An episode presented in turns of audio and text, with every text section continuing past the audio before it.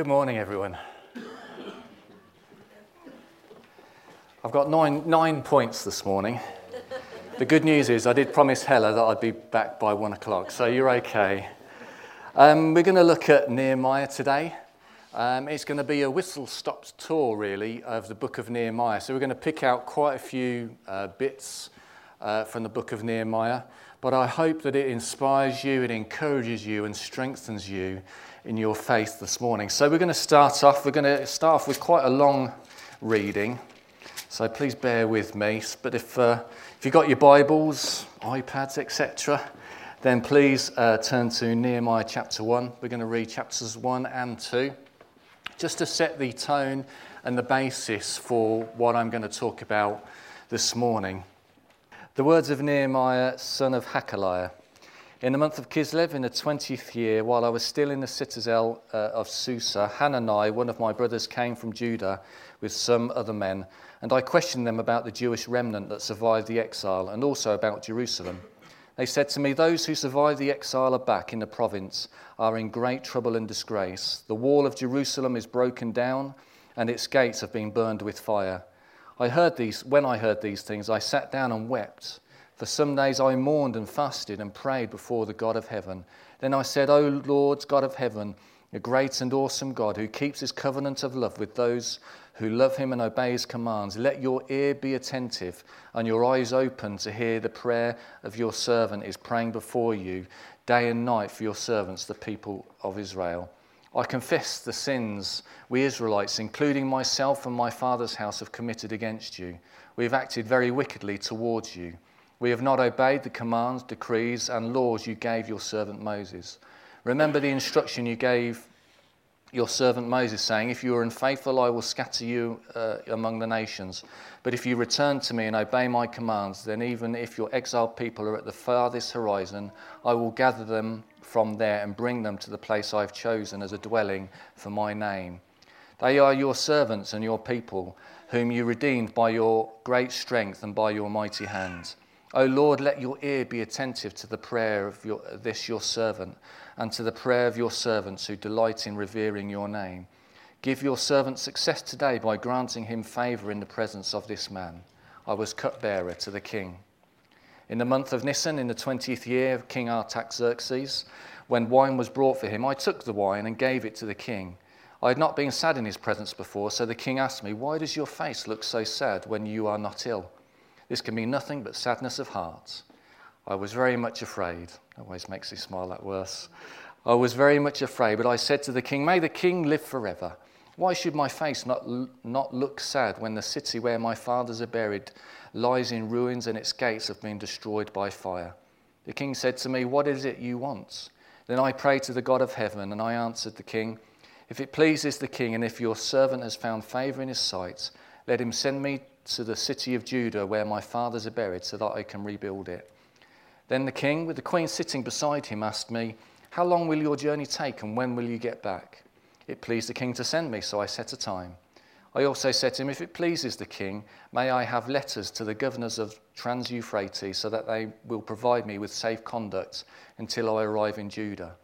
And may I have a letter to Asaph, keeper of the king's forest, so he will give me timber to make beams for the gates of the citadel by the temple, and for the city wall, and for the residence I will occupy." And because the gracious hand of my God was upon me, the king granted my requests. So I went to the governors of Trans-Euphrates and gave them the king's letters. The king had also sent army officers and cavalry with me. When Sanballat the Horonite and Tobiah the Ammonite official heard about this, they were very much disturbed that someone had come to promote the welfare of the Israelites. I went to Jerusalem, and after staying there 3 days, I set out during the night with a few men. I had not told anyone what God had put in my heart to do for Jerusalem. There were no mounts with me except the one I was riding on.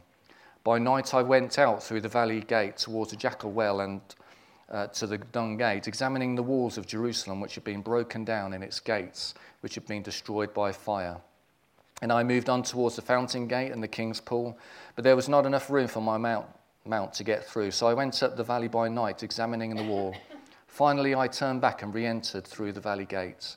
The officials did not know where I had gone or what I was doing, because as yet I had said nothing to the Jews or the priests or the nobles or officials or any others who would be doing the work. Then I said to them, you see the trouble we are in? Jerusalem lies in ruins, and its gates have been burned with fire. Come, let us rebuild the wall of Jerusalem, and we will no longer be in disgrace. I also told them about the gracious hand of my God upon me, and what the king had said to me. They replied, let us start rebuilding. So they began this good work. But when Sanballat the Horonite, Tobiah the Ammonite official, and Geshem the Arab heard about it, they mocked and ridiculed us. What is this you are doing, they asked. Are you rebelling against the king? I answered them by saying, the God of heaven will give us success. We, his servants, will start rebuilding. But as for you, you have no share in Jerusalem or any claim or historic right to it. In 2015, you can see the picture on the display there. A 57-storey block apartment was built in 19 days in China. That's an absolutely incredible achievement. And it was achieved through prefabricating the building using a modular approach. So what they did was they put the wiring, they put the plumbing and the air ducts, and included that in the prefabrication. To assemble it, what they did was they put in round-the-clock shifts and to assemble the apartment block like a 3D jigsaw puzzle. Now, if you want a comparison, I work in Milton Keynes, and I work on the hub, and next to the hub, they're building a new hotel. And it's an 8-storey hotel, and it will take 15 months to build. So you can see that this was an incredible achievement, and there's a time-lapse film that you can see on the internet of this building going up. They would construct 3 floors every day.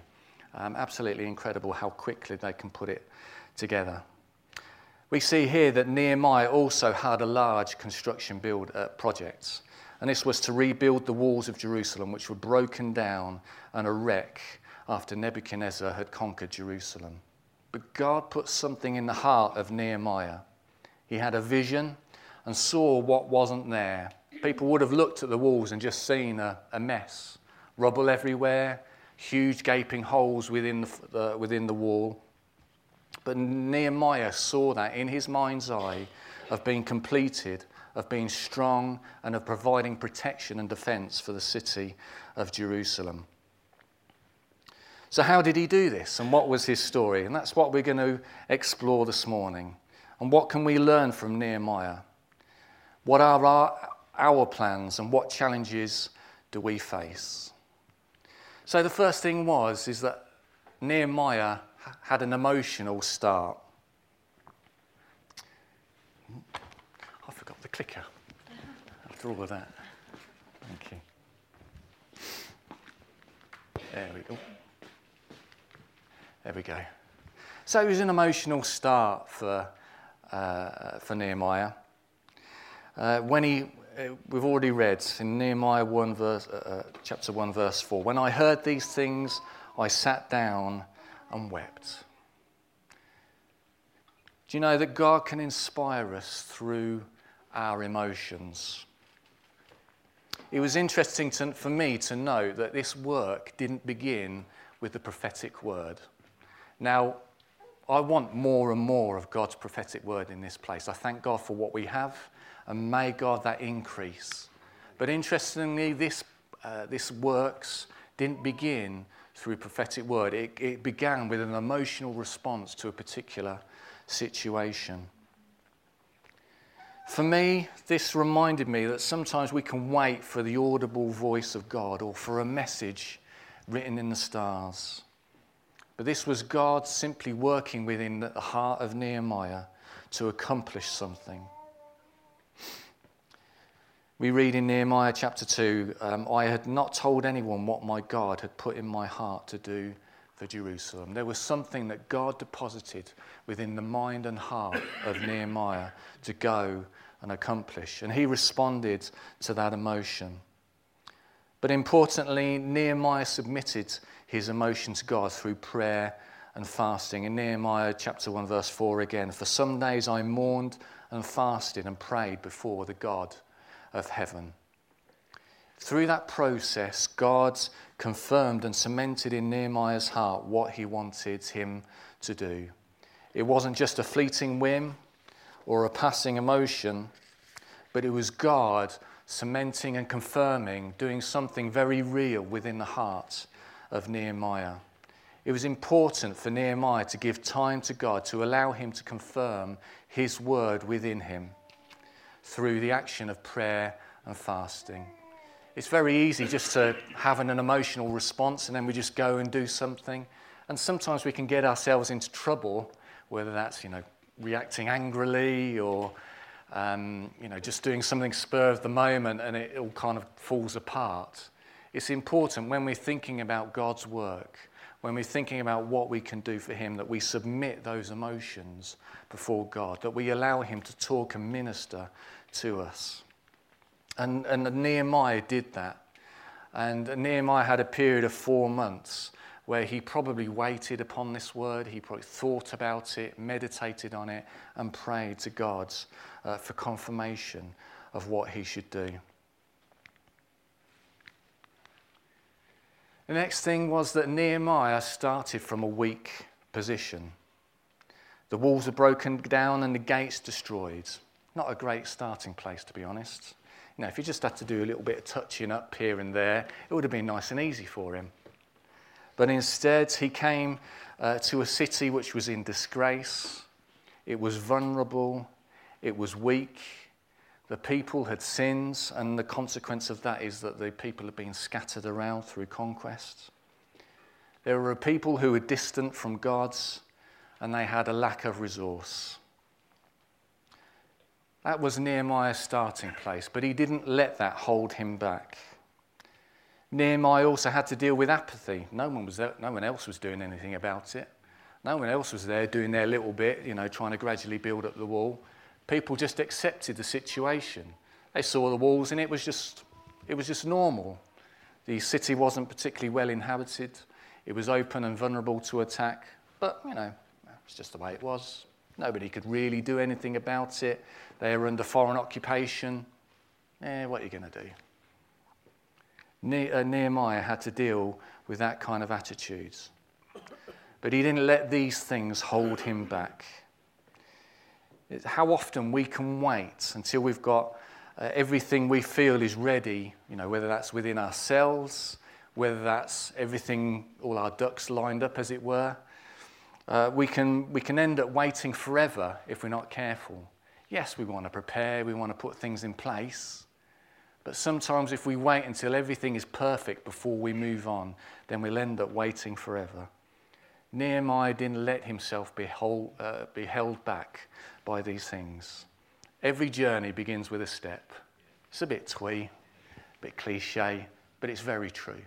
If you're going to move forward, you have to begin to take steps. And Nehemiah did that from his position of weakness. He moved forward, step by step. So what was his first step? He was a man with a plan. As I've mentioned already, there was a delay of 4 months between Nehemiah receiving news about Jerusalem and approaching the king. Now, there may have been various reasons for this. Maybe the king wasn't present where Nehemiah was living at the time. Perhaps he was thinking and planning and strategizing and waiting for the right opportunity. I'm sure there may have been a number of different reasons. But whatever the reason was, Nehemiah used that time to plan and to strategize. He didn't sit idle, but he thought about what he could do. This can be seen in what he said to the king. So the way that he greets the king, for example. He didn't just go rushing in, but he thought about how to approach the king. Probably when, parents will say to their kids, I remember us trying to think about how we could ask Dad to get, some pets and stuff. It's like, well, choose the right time to go and ask him. We never got it, but anyway. However, Nehemiah chose the right opportunity. He thought about what he was going to say to the king and how he was going to start that conversation. He avoided making references to Jerusalem, which was quite an interesting thing. Now, Jerusalem had in the past been a rebellious city, hadn't always paid its tribute at the appropriate time.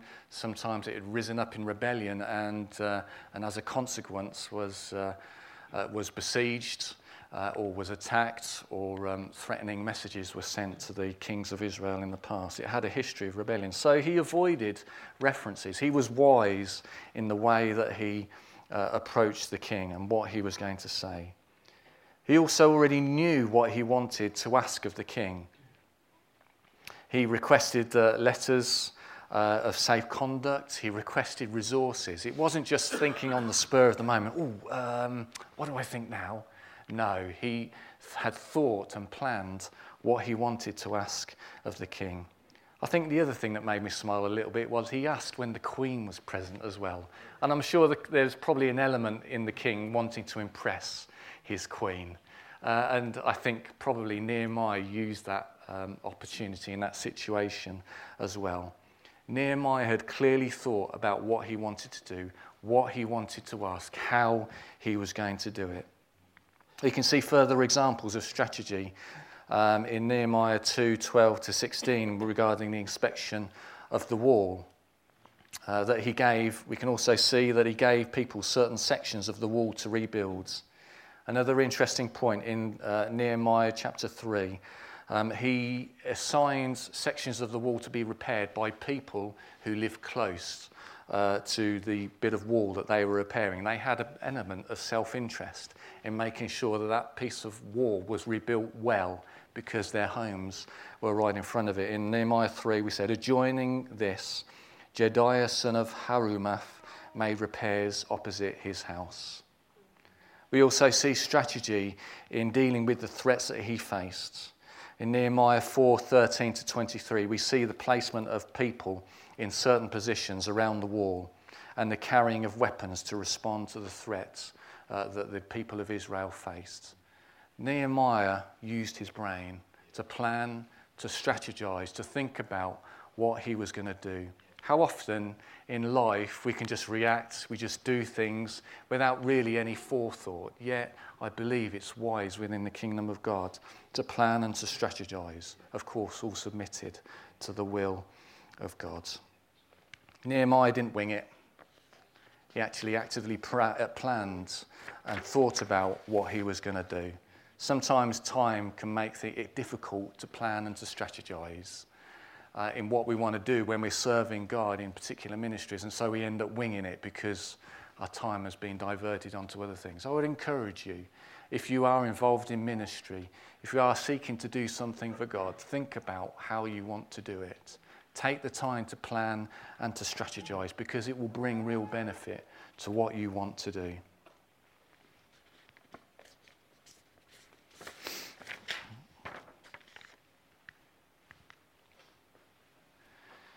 Nehemiah was a risk taker.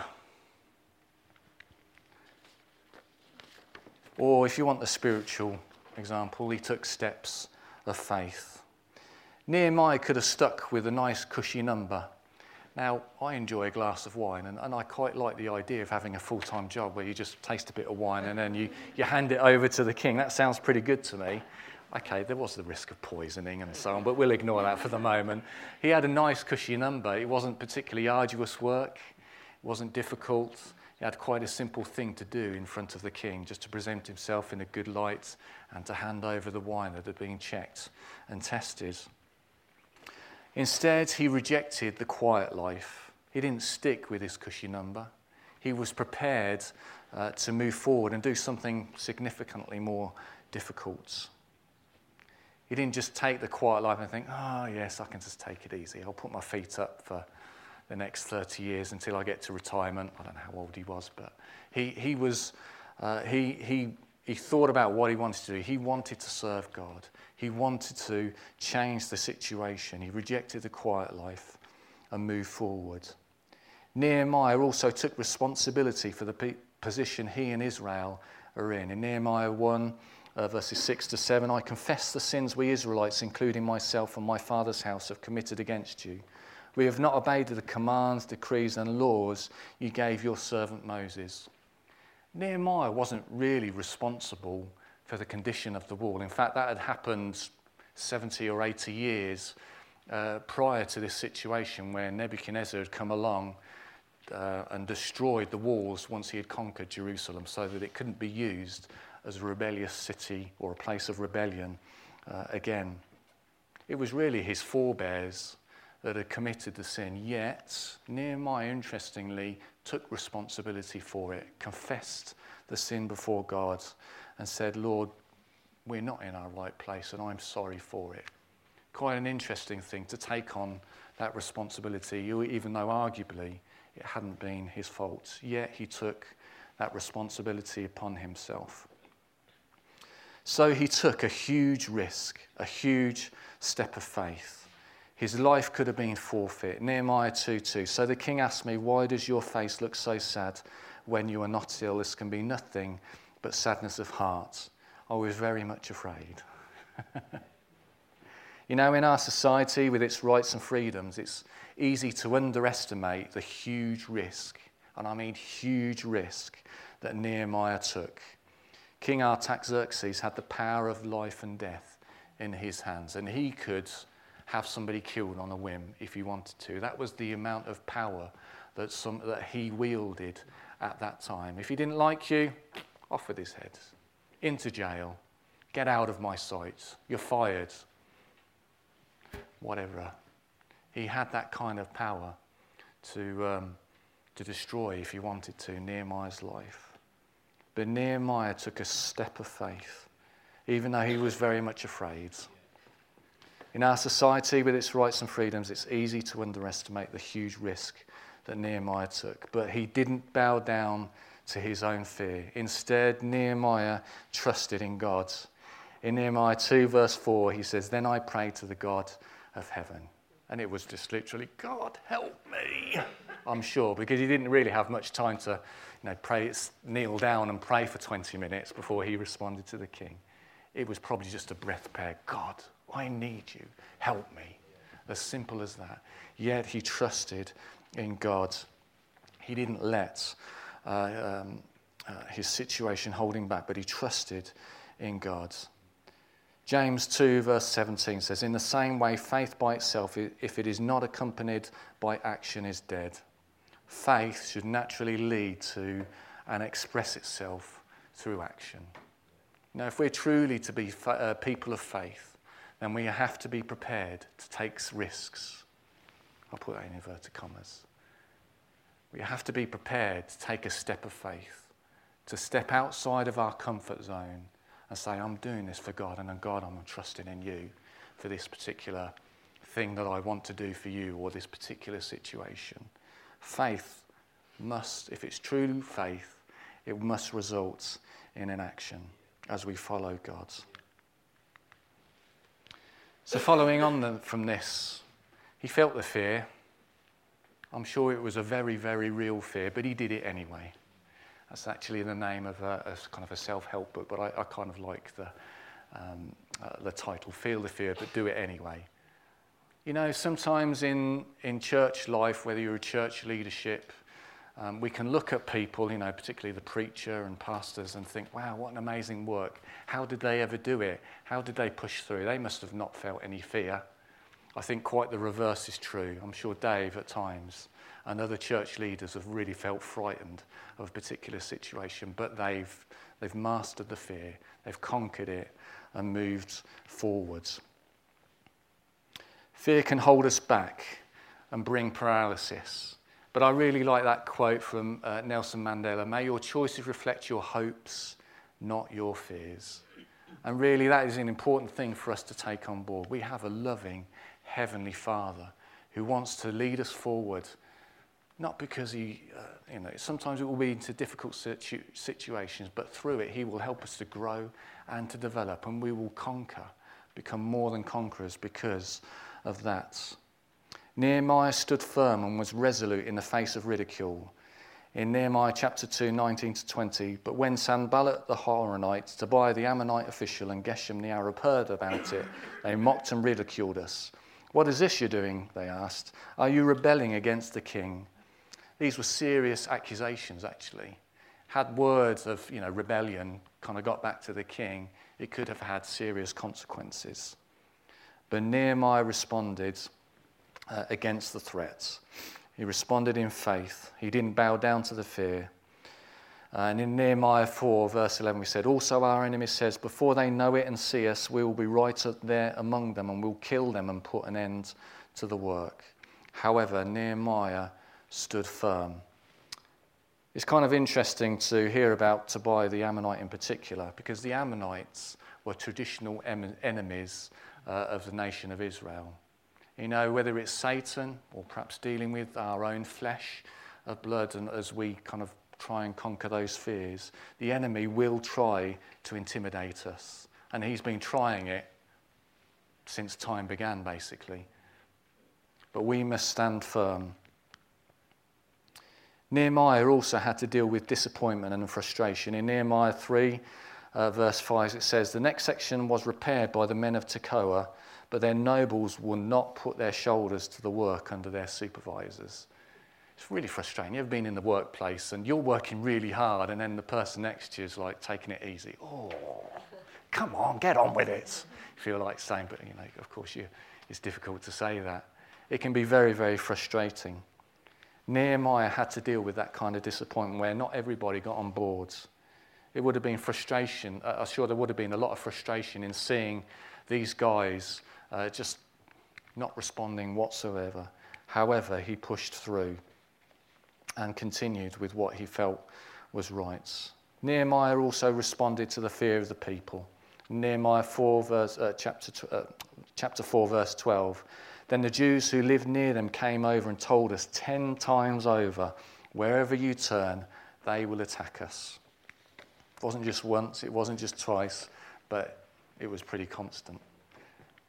But he responded to the fear and threats by faith, encouraging the people and reminding them of God's greatness, and by taking some practical steps. In Nehemiah 4, verses 13 to 14, "Therefore I stationed some of the people behind the lowest points of the wall, at the exposed places, posting them by families with their swords, spears and bows. After I looked things over, I stood up and said to the nobles, the officials and the rest of the people, 'Don't be afraid of them. Remember the Lord, who is great and awesome, and fight for your brothers, your sons and your daughters, your wives and your homes.'" He exhorted the people to stand firm, to not be afraid. He reminded them of God's greatness. We all have battles, we all have to battle fear at times. But faith in God, our loving and heavenly Father, is the antidote to that fear. You know, God loves you. He hasn't set you up for a fall. He wants you to succeed. He wants you to be a blessing to other people.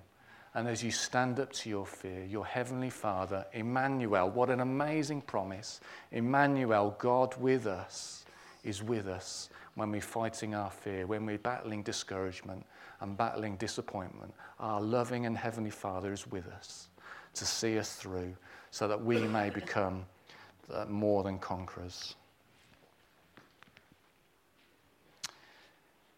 Nehemiah inspired others around him.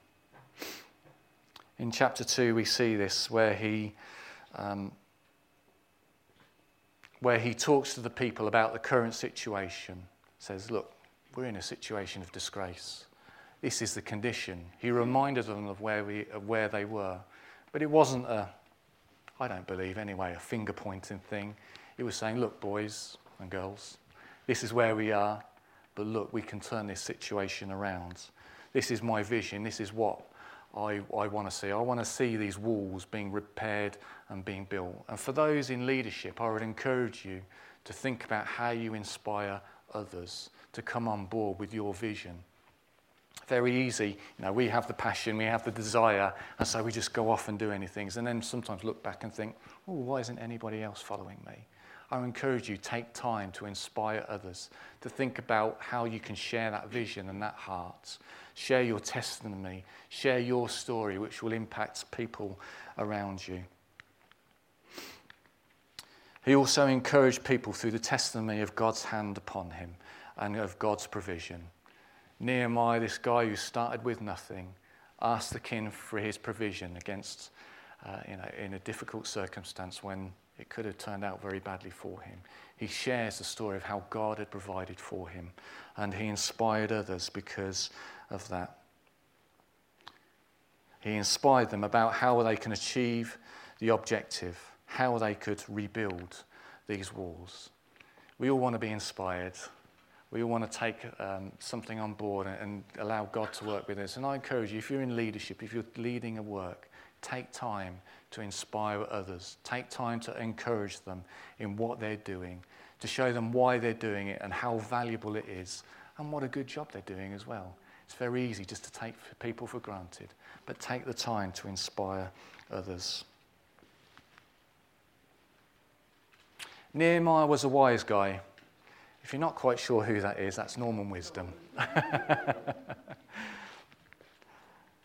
Nehemiah was a wise guy. He exercised wisdom in the face of deception. In Nehemiah chapter 6, we can see that there was a plot to draw Nehemiah out of the city and out of the work that he was doing so that they could attack him, perhaps beat him, maybe even kill him. Nehemiah was wise to that threat, and he rebuffed the accusations that could have threatened the work.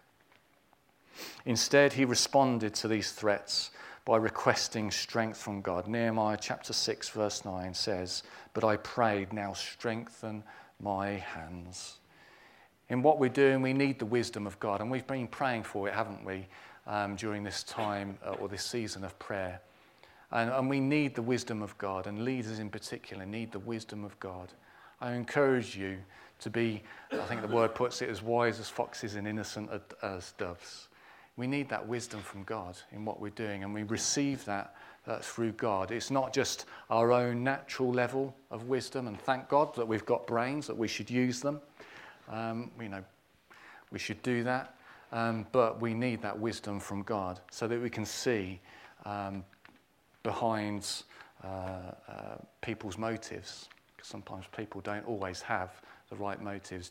Nehemiah exercised that wisdom in the face of deception. Nehemiah continued to listen to God throughout the course of the work. It wasn't just at the beginning when he was planning and strategizing. It continued throughout the lifetime of the work that was going on to rebuild the walls. And we see that in chapters 4 and 5. It wasn't limited to the start of the project, but continued throughout. The next point is that Nehemiah was a man of good character. And again, probably some of the younger ones won't recognize, but that's a character called the Saint, with his halo above him. Nehemiah was a man of good character. Firstly, Nehemiah faced up to and dealt with injustice that he encountered. It's quite interesting, this one. It's very easy to kind of look at things and say, you know, actually it's not my thing to deal with. But when you're in leadership in particular, you can't really ignore those sorts of injustice and things that are not right. You need to deal with them. You need to approach them. Certainly for myself, I've become a manager and looking after a team of 7 people. And sometimes you do see things that go on that really shouldn't be going on. And the easy thing is just to ignore it. But actually, Nehemiah was of strong enough character to deal with those. So he dealt, in chapters 5, we see him dealing with the oppression of the poor, where other Jewish people were taking advantage of some of their subordinates and were using that place of power for their own personal gain. However, Nehemiah didn't act in this way. He dealt with that problem. He spoke to the nobles and said, "Look, this isn't acceptable. You've got to change." And they accepted it. Thank God they did respond to it. And he saw a change. And so we see that because of Nehemiah's good character, there was alleviation for those who were in poverty. He also didn't abuse his own position of power. In Nehemiah 5, 14 to 19, we see that Nehemiah didn't eat the food allotted to the governors. He could have perhaps been within his rights to extract supplies from the people that lived in and around Jerusalem. However, he didn't do this. Instead, he worked diligently and he did his best to lighten the burden of the people. In fact, we see Nehemiah being generous. You look at the court and the number of animals that were provided day by day to feed his courts. He was very generous in what he did. He didn't extract and try and gain land for himself, but he was generous with what he had. He displayed a generous heart. We see this in Nehemiah chapter verses 70 to 72. We also see the generous hearts of the people who contributed to the work of the wall. It wasn't just Nehemiah on his own, it was a team effort of people working together, people doing the practical work, but also people prepared to contribute financially to the work of the wall. In Nehemiah chapter 7, verses 2, we see the importance of delegating responsibility to others who also had good character. In Nehemiah 7, verse 2, it says, "I put in charge of Jerusalem my brother Hanani, the commander of the citadel, because he was a man of integrity and feared God more than most men do." In Nehemiah 13, we see that him also delegating further work, who were in charge of people in charge of the storerooms, and he delegated it to these particular men because they were considered trustworthy. Our character is an important foundation on which we build, and if our character isn't right, then we build on shaky foundations. Now, I'm not saying we have to be perfect before we start off, because if we waited until we were all perfect, none of us would ever get started, because we're all works in progress, aren't we? I remember a T-shirt once, it said, "Perfect man," and then in brackets, "under construction." And I think that's very true. But our heart should be, I want to serve God. I'm not in it for myself, I'm in it for God and his glory. And if we've got that correct heart attitude, if we're open and obedient to the word of God that he speaks to us, maybe he will highlight certain things. Thank God he doesn't highlight everything in one go, because if he did, I'm sure we'd feel crushed. But as we grow and mature in him, he highlights things to us. It's our responsibility to respond to that word of God, so that God will iron out those character flaws within us. Good character is important if we're to build something that's long-lasting. And it's sad to see where people have had fundamental character flaws and they've done something, and it could be something quite amazing for God, but then it suddenly crumbles. Very, very sad to see. And I think often it's the result of a character flaw that has never been submitted before God. How important it is for us to have the right attitude and to maintain the right attitude, so that God can use us to build something which is long-lasting. The next thing is to build with heart. Not all those doing the work were expert builders. In Nehemiah 3, verse 8, we see that it says, Uziel, son of Harhiah, one of the goldsmiths, repaired the next section, and Hananiah, one of the perfume makers, made repairs next to that. So there were people who weren't experts in their field, but yet they were working on the wall. And but they had the right heart. They wanted to join in. They wanted to be a part of this project. They wanted to see the honour of Jerusalem restored. And so often we can wait until, we're perfect or we're experts in certain areas. Yet God, if God is calling us, let's just go with it and say, God, I'm going to do this wholeheartedly. I'm going to do it for you. One of my favourite verses that I was reading through the book of Nehemiah is in Nehemiah chapter 3, verse 20. It says, "Next to him, Baruch, son of Zabbai, zealously repaired another section." May we be people who zealously work for God. Amen. Who are prepared to move forward and say, God, I want to do this for you. I am doing this for you. And in Nehemiah 4, verse 6, it says, "So we rebuilt the wall until all of it reached half its height, for the people worked with all their hearts." Hallelujah. May we be people who are prepared to serve God with all of our hearts. It's not easy. It's a challenge. In the day-to-day stuff of life, we have responsibilities, don't we? It's not easy, but may we give to God all that we can, that we will build with hearts. The work was inspired by God, it was under God's direction, and was dedicated to God. And all were included in this. We are the body of Christ. And every person here, whether you're a leader or whether you're just involved in something as simple as greeting people when they come in or serving teas and coffees, no matter what you do, what your role is within the church, may you serve God with all of your heart and do it to the best of your ability.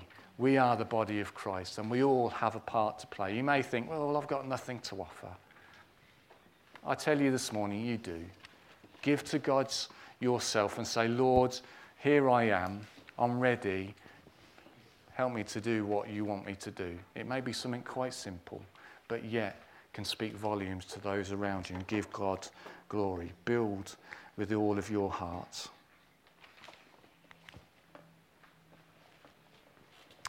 So the work, or the wall, was rebuilt in 52 days. Not quite as quick as the Chinese, but they didn't have quite the same machinery, so we'll let them off. They managed to achieve something quite incredible in a really short amount of time. And you know what? There was joy and celebration in that work. Nehemiah 12, verse 43, and on that day they offered great sacrifices, rejoicing because God had given them great joy. The women and children also rejoiced. The sound of rejoicing in Jerusalem could be heard from far away. Hallelujah. There was great joy in serving God. Sometimes we can see serving God as this awesome responsibility, and it's great and terrible. Yes, there are responsibilities. Yes, we want to serve God to the best of our ability. But you know what? When you serve with all of your heart, God will give you great joy in it. It's not something to be feared or to be terrified of. It's something that will bring you life and life abundantly. That is God's promise to us this morning. His burden is easy and his yoke is light, or the other way around. Apologies. Do you know what? God's work isn't heavy. There is a joy in it as we serve God. I encourage you this morning, don't see it as something terrible, something hard, something onerous. God wants to bring joy in serving him. Finally, the work that Nehemiah undertook was more than rebuilding walls. In fact, if you read chapters 8, 9, and 10, you will see that it resulted in a spiritual awakening in the life of Israel. It wasn't about building walls so much, I suspect. God's agenda was much more than that. It was about turning the hearts of the people to himself. We see in those chapters of Ezra, the priest, or the scribe, reading the word of God, people accepting it, and initially being crushed and quite upset because they hadn't been following the word of God. Yet the word of God came to them and says, don't be sad, rejoice. It was because God was doing something within the hearts of the people. In all that we're doing in this place, the work that goes on a Tuesday morning with those guys, what a brilliant work it is to reach and just speak something of God's love into those who are vulnerable and have learning difficulties. God has got something special for those guys. It's much more than just singing songs and providing a nice place on a Tuesday morning. There's something, hopefully, I believe, going on within their hearts, in their own simple understanding, saying, thank you, Jesus, I love you, Lord. The work that's going on with Lighthouse Trust, reaching out to the kids. It's more than just taking assembly. It's more than just allowing teachers to sit back for half an hour so that somebody else can take an assembly or an RE lesson. It's reaching to the hearts of the people. For you guys dealing with, working with children and young people, you never know what's going to happen. Something long-lasting, something great in the hearts of these little ones. God is doing something more, something bigger than you can imagine. That is the purpose of God calling us to something, to doing a work. It's bigger than ourselves. It's bigger than perhaps what we initially see. But through it all, he will bring himself glory, and we will rejoice and delight in it. So I encourage you this morning, get involved, get stuck in. Don't let fear hold you back, but move forward in the belief that God is with you. is your Heavenly Father, and He will bring joy within that. God bless you.